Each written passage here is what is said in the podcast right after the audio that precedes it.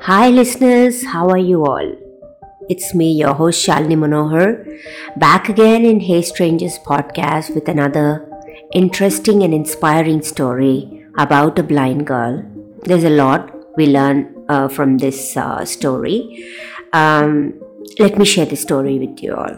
Um, there was a blind girl who hated herself purely for the fact she was blind. The only person she didn't hate was her loving boyfriend, as he was always there for her. She said that if she could only see the world, she would marry him. One day, someone donated a pair of eyes to her. Now, she could see everything, including her boyfriend. Her boyfriend asked her, Now that you can see the world, will you marry me? The girl was shocked when she saw that her boyfriend was blind too and refused to marry him.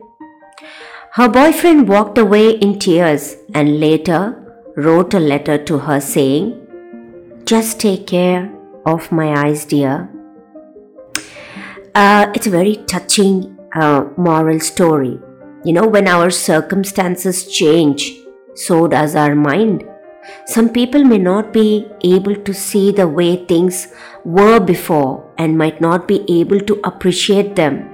There are many things to take away from this story, not just one. I felt like sharing this in my podcast because I felt this is one of the inspirational story um, that left me speechless. I have seen a lot of people the moment they uh, see the success or the moment uh, they earn a little bit more money they forget where they are come from. They forget the people who were there with them when they had nothing. And uh, i am a person uh, who will never forget uh, anyone even if they gave me a little bit of water who gave me their shoulder during my hardest times. The good people inspire me and the bad people have taught me a lesson. And here i am and i never stop learning that is my mantra.